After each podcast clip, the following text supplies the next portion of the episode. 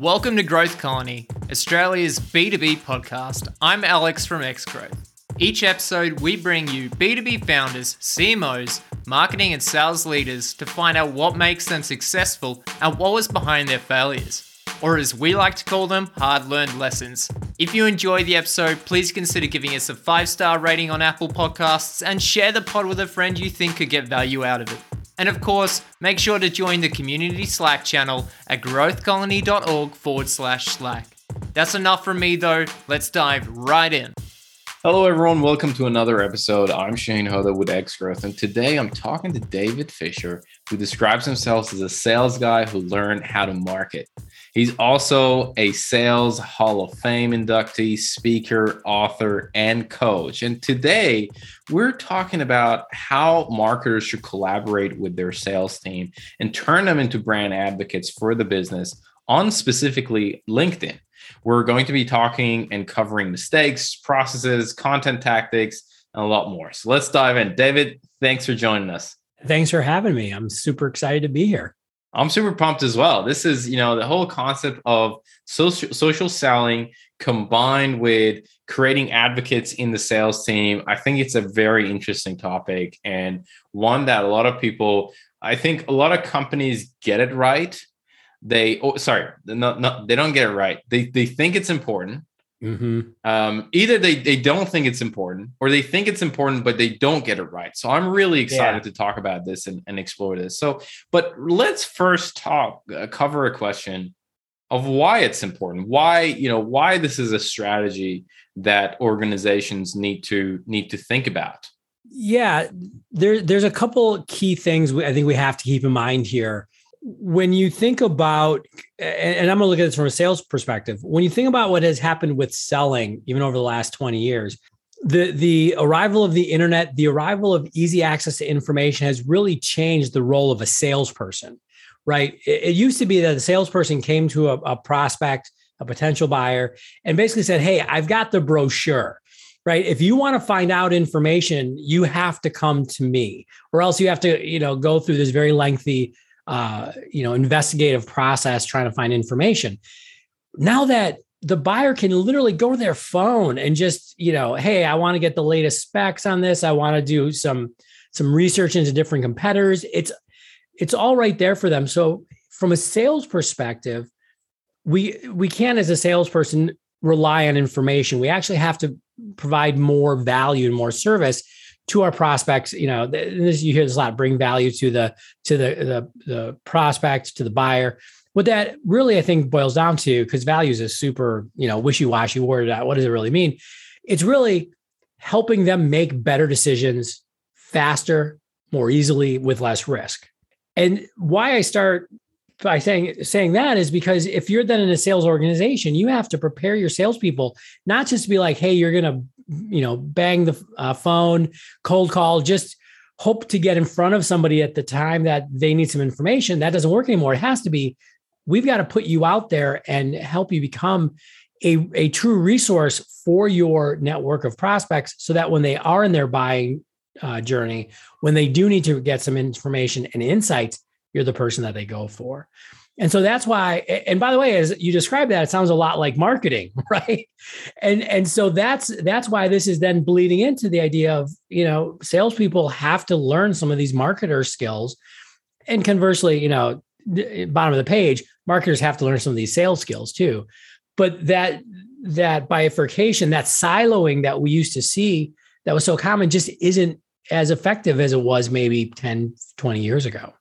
Got it. Got it. Okay. That makes sense. That makes sense why it's important. Okay, good. I'm glad that, it makes sense or, to one of us. or, or the why organizations should be focusing on this. But I also feel like in a lot of situations, marketers, they're like, okay, cool, I get this. And they want to take it to the sales team and you know trying to get buy-in from sales team and then sales team is like here we go again. This is the new color of the month. Marketing is right, back right. at it with a new thing they have. What is the right approach? How you know in your experience how should yeah. marketer approach the sales team to kind of get that buy-in to get them active on on linkedin and so on and so forth?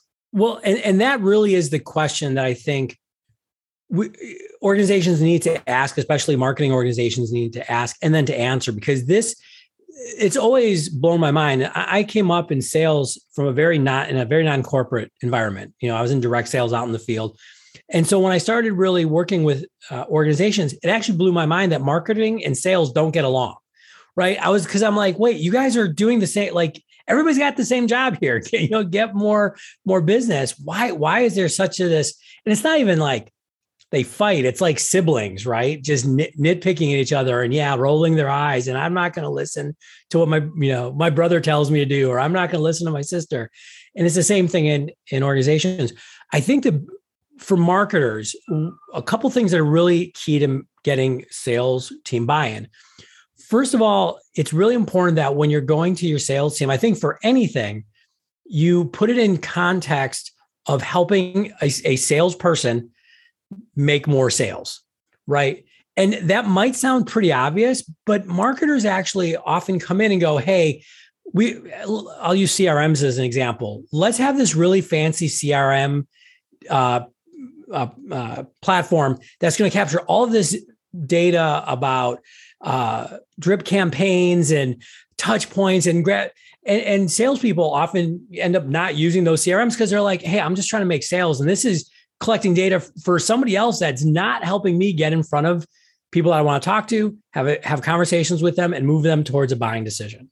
So, if you're a marketer and can walk in and say, "Hey, I want to help you m- make more money. I want to help you hit your quota. I want to help you talk to more of the people that you want to talk to and have better conversations and supply them with better insights so that you can close easier and faster." All of a sudden the salespeople in the room go, "Hey, I'm all ears," right? So it's it's kind of getting that getting the buy-in is actually making it about them, which is pretty rare, right? And so I think that's the first first part. The second is uh, eh, understanding what a salesperson is actually going through. One of the biggest things I think a marketer could do to really get buy-in from their salespeople, go hang out with them. Go hang out with ask one of the your salespeople, say, Hey, can I shadow you for a day? You know, right now that means a lot of like, hey, can I sit in on your Zoom calls? But that also makes it so much easier to say, hey, can I actually listen into what your conversations, your discovery calls, your value building? Can I actually see what it's like to sit in a room with two or three uh, stakeholders and decision makers and hear what it's like to not only get all the questions that you're being asked, but also see what you have to do to try to move that that conversation forward. That will be very eye opening because, for right or wrong, I think a lot of times salespeople will often go, "Hey, you don't know what it's like to have quota hanging over you. You don't know what it's like to have that stress of going in and talking to, you know, the VP of X that I'm trying to close." And I've got my manager and my VP of sales on my back. And, and the, so when you can go in and actually just watch and, and listen and learn, and then be able to say to that salesperson, Hey, I get what you're, you're managing. I get what you're dealing with. First of all, just on a human level, the salesperson goes, cool, I'm being heard. But then it allows you to go back and go, okay, now I can give you some ammunition. I can give you content. I can give you LinkedIn posts or blog articles or podcasts or white papers that are actually keyed into what your prospects need to know, oh my gosh, that's when you get by. And That's when that salesperson is going, hey, give me more stuff because it's great and it's helping me. Uh, that was a bit of a rant, but I think it's really important because a lot of the disconnect happens well before marketing shows up with some content for LinkedIn, right? It's it's the it's the foundation that is being set or that is not being set. Yeah, and where where have you seen marketers go wrong? Like, right, you talked about how to kind of approach it. What have you seen marketers do that backfires or it just doesn't work? You, you, you actually mentioned it. Flavor flavor of the month. Where where where it goes wrong is, hey everybody, you know the VP of marketing or the director of marketing, depending on the size of the organization, comes in and goes, hey, we're going to really get on social selling now because it's hot and it's really important. So we've we've had a big ad spend. We just put a bunch of money into uh, LinkedIn ads or, or whatever the platform is. And you know what? We've got all this content that we've created that we think is really important that's in alignment with not this is subtext of course but it's basically like we think that this is what's important and we put it together and so we're going to send it you know send it out to you or you know hey we're going to put it on our company page and we just want we want to make sure that you uh, like it and comment on it and just right and just do do everything to spread that and that's all that's i mean that's it that's like 10 minutes at the you know beginning of quarter sales meeting versus and, and that there's no buy-in, right? Because of course the salespeople are like, well, they're going to care about this until next sales meeting. We're going to hear something totally different. And they, you know, the sales team has not only no buy-in, they've been given no direction, no coaching, no understanding of why this helps them, this helps the organization. You know, depending on the size, uh, depending on the age, let's say, of your sales team, there's probably a lot of pushback just on social if they're a little older and they're like, yeah, whatever. This is this this this social selling is BS, whatever. Or conversely, and this has happened a lot in the last 18 months, people are freaked out because all of a sudden they if it was a, a, field sales team, now they can't go out. And so they are on LinkedIn, but they they're like, hey, I keep, you know, inviting people into my network and then pitching them right away. And it's not working, but nobody's taught me anything else. So I'm just keep doing it. That that's where the challenge lies, right? You need, as my friend Steve Watts says, you need uh, mindset, tool set, or mindset, skill set, tool set, and in that order. And I'd say it's in that order. You gotta get the mindset right. Then you give the, everybody the skills and then the tools. And it's usually reverse, right? Hey, here's here's some content. Go use it. And that's the big mistake that I see organizations make. Gotta love, gotta love a quote from Steve uh, nah, but uh, okay. Let's. Um, I want to. I want to talk about process. Let Let's say we have the um, we have the uh, the kind of mindset. Sorry, we have the buy-in from the sales. Mm-hmm. I know you you talk quite a lot about the process that marketers should should put in place, especially yeah. from a content creation perspective. Tell us a little bit about that. What what what what do you mean by that, and what does that look like? Yeah, I, I do think that it's can be very challenging because a lot of times marketing puts together content in a vacuum. And that's not always a bad thing from a marketing standpoint, right? They're just like, hey, we did some A B testing and we're trying to approach certain buyer persona. We've, we've got some larger strategic objectives. But if they if you just go to your sales team and say, hey, use this content because we think it's going to hit our goals, again, there's not as much buy-in the process I would would very tactically suggest is a shared meeting. I think about every two to three weeks uh, is right. Not every week, that's overkill. Every like once a month isn't enough. And literally take a couple of marketers who are going to be kind of spearheading the creation of content and not the whole t- sales team and not even like the top salespeople, but the ones who are really bought in. Get like two, three, four of them together. The ones who are like, hey, I want to use social. I want to be in front of people. You know, and and I'm talking a lot of prospects and customers. You take these two groups, so there's probably between three and five people in the room, maybe up to six or seven at most. And you literally have this meeting where this the the marketing team interviews the salespeople, and there's a number of different questions you can use but it can be as simple as what are uh, what are the objections that you're getting a lot right now? What are the discovery questions that are the most relevant right now in your conversations? What are um, what are your prospects or clients? Because you're talking to the people that you know have bought or maybe will buy our product or service what are they saying is the reason that they are buying or that they have bought or that they're not right? Basically what what the the marketing team doing is interviewing the sales team and go tell us what our customers are actually thinking feeling. What are their hopes dreams right? Aspirations pain points challenges. And it's a very immediate feedback loop right? You're not going to focus group. You're talking to to jill who was just on a discovery call with with a prospect. And that prospect was like well actually your competitor just told us about this other feature that they have and that you don't and that's actually important to us. Right? What whatever it is I, I, mean there's so many different things that could come up. But what that marketing team can then walk out of that room with is like hey we need to help our salespeople answer you know this question at the beginning of the, the funnel at the top of the you know the, the top of the funnel. So right when they're trying to get interest you know, here's the two or three real challenges that prospects are, are dealing with. So that if we can give our sales team content that answers that question, that positions them with some level of expertise, that there's your middle of the funnel content that they can be sharing. And hey, you know, the the salespeople are saying that the people the reason that people are buying right now is because of X, Y, Z. Holy cow, we've got a bunch of case studies from the last five years that all are on that. Okay, we need to chop that up, package it up, so our salespeople can then send that out, whether it's on LinkedIn or in a um, an email. That's kind of kind of you know the the the final chop of the axe to knock the tree down like that. That's that that support that they need. So they have that information. They then they can go and create content, whether whatever, our blog articles, LinkedIn posts, video, podcast, all of that stuff.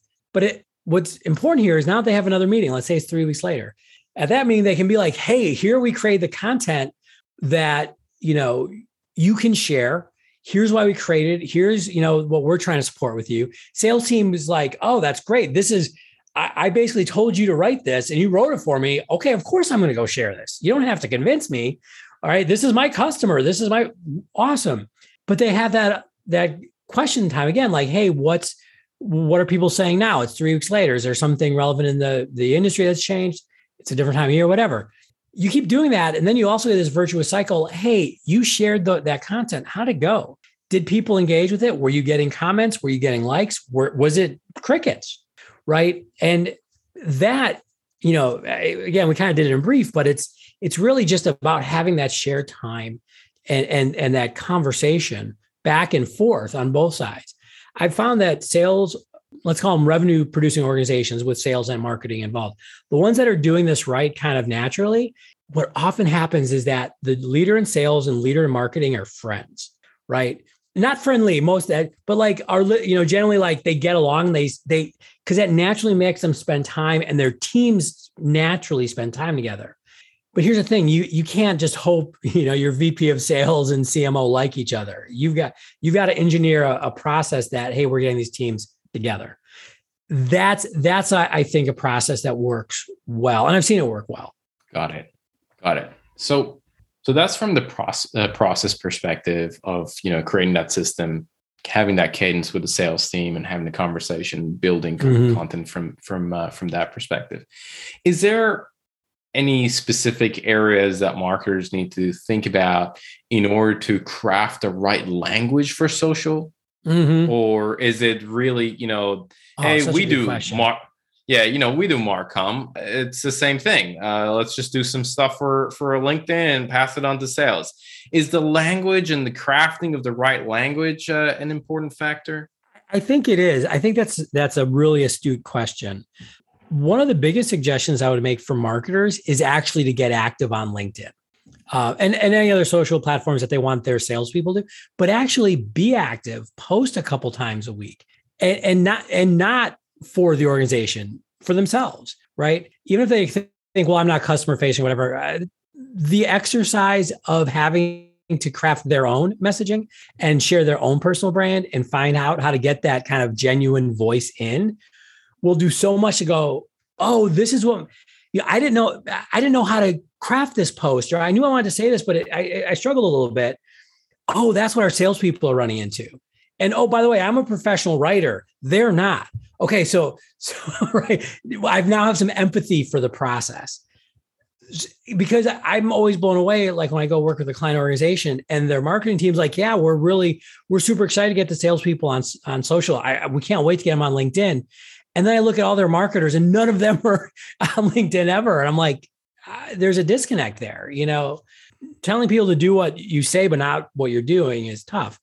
Th- that being said, and I kind of touched on a little bit in that example there's a I, I don't want to say a casualness that needs to come through in social more, a humanness. I, I think most of us have read so much marketing copy just because we're marketed to that we can read a post on LinkedIn and go, oh, this was not written by this person. Right. It's, it's it's really bad when you actually know the person kind of and you're like, that doesn't sound like you at all. right. And I don't think that means that marketers have to try to write for the personality of every single person on their sales team. but I do think there's value in going, let's be human. Let's understand that when, for example, we're posting on LinkedIn, we're part of a conversation that's happening, this 750 million person networking event. So if I come with this really stilted marketing, jargony heavy, you know, post, nobody's going to go like, "Oh wow, that's super insightful." They're going to freaking ignore it because again, we can see that a mile away. So don't don't be afraid of putting that humanness in it that you know i used the word empathy before but in the end the more you can create that empathetic connection that human connection with somebody who's reading your content the more effective it's going to be. So i think that's the other big thing. I call being social ready right? So a lot of times i'll talk to the marketing team i'll say okay give me your copy. And then it's and it's not a huge shift but it's it's making it social ready which means it's something that we would actually say in a human conversation.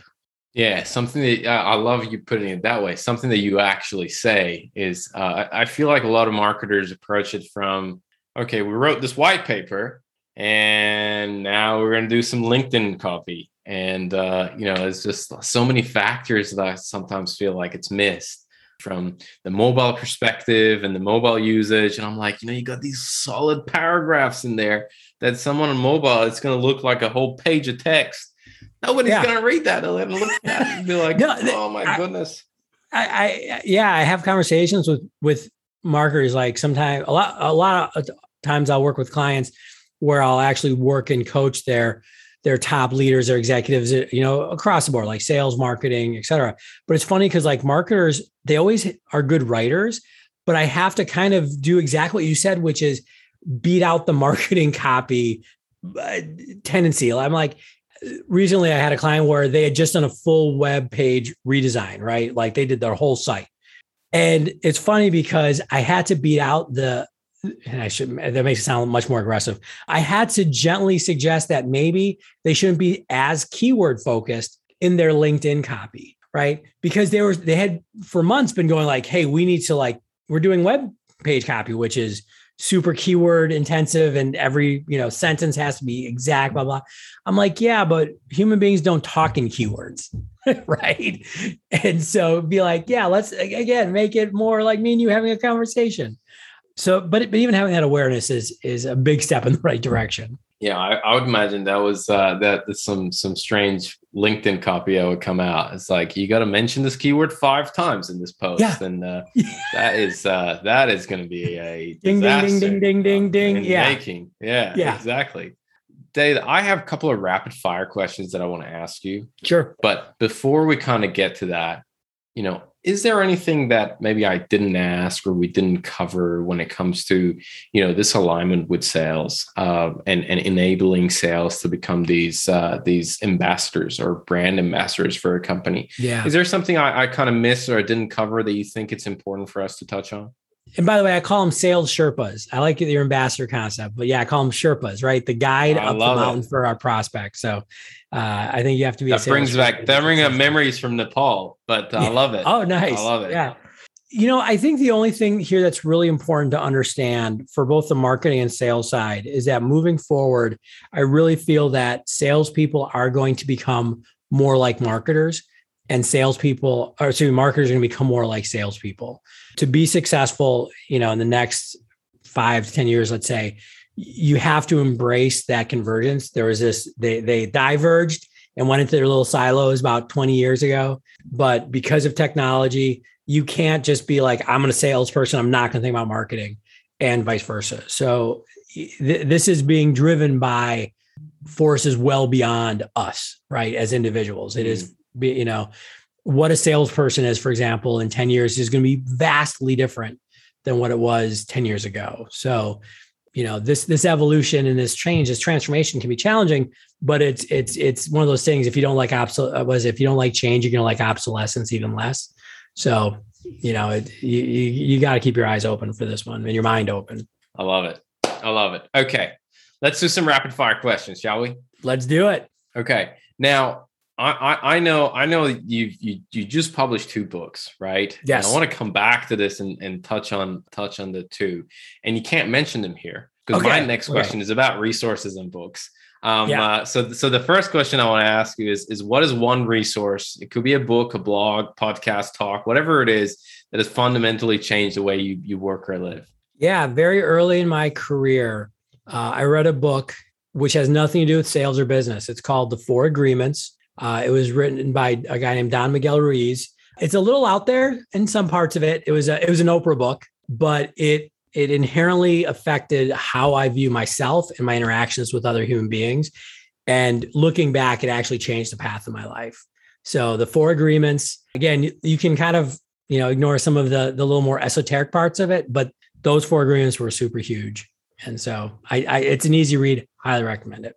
Thank you very much for that. And and what about your own books? Let's touch on that as well. Um, so you you you just you know once we once we pass this the the the, question uh, about somebody else's book, I, I, also love to hear about you know what did you what did you just write about and and what, what are the books about? Yeah, so I've I've written way too many books, but the two that just came out were updated editions of my book Networking in the 21st Century: Why Your Network Sucks and What to Do About It. And then I did actually a third edition of Networking in the 21st Century on LinkedIn. And uh, they were really driven be, by the pandemic. You know, a lot. I was really looking at what is networking and relationship building look like in a post pandemic world? Post pandemic, by the way, not meaning the pandemic's done, just after March, you know, 2020, when at least here in the United States, you know, life changed, right? And it's not going to go back to that new normal. And I think that you know, yes, the in person went away for a long time. Hopefully, it's coming back a little bit. But I really wanted to look at how do we use both online and offline tools to build relationships. Uh, we were talking about the idea of being a sales Sherpa, but really kind of uh, adopting a new approach to business development in a world with a ton of technology that's replacing some of the automated stuff that we used to do. You know, how do we provide value for our our prospects and customers and just our network in general? Because I, I, I have seen in my own career um, both for myself and for many of the people I know that the the people that you know your network does have a dramatic impact on your business and so i wanted to make sure that you know i was really addressing a lot of the questions and concerns that people have right now which are super valid what happens when you can't go to a networking event and you've been stuck at home just doing zoom calls for a year that's right, man. That's right. This camera is on all the time at my end, and uh, it's so important to know how to how to leverage it properly. No, that's mm-hmm. that's awesome, and and we'll definitely uh, we'll definitely add links to them in the, uh, in the description.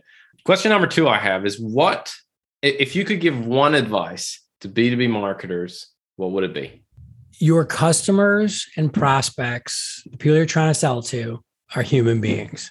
Treat them as human beings and the more you keep that in mind, not only is that better for the world, but the more effective you'll be. Question number three. Who are some of the influencers in the marketing and sales space that that you follow? Andy Crestodina is a good friend of mine from here in the Chicago area in the States.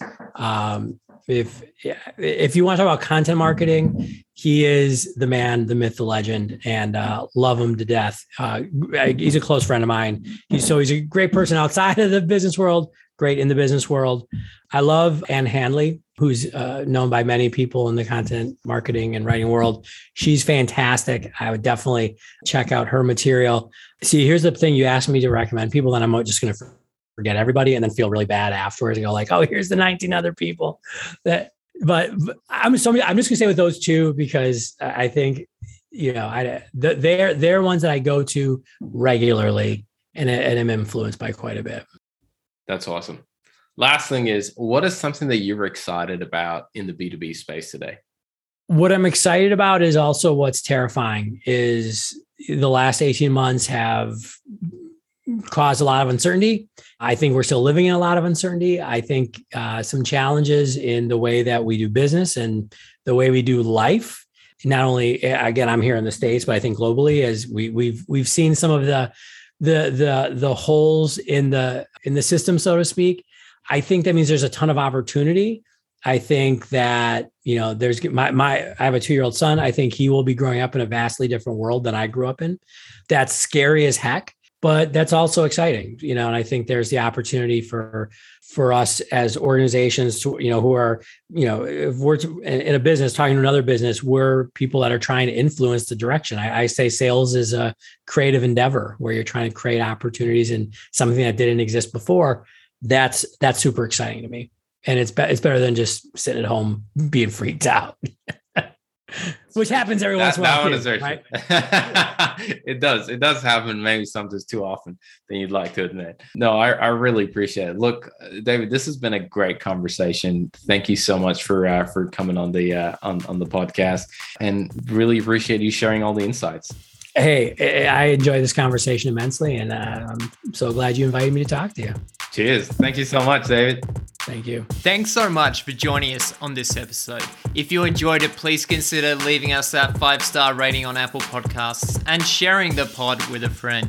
If you'd like to continue the conversation, please make sure to join the community Slack channel at growthcolony.org forward slash Slack. Growthcolony.org forward slash Slack. Thanks again for all the support, and we're looking forward to seeing you again in the next one.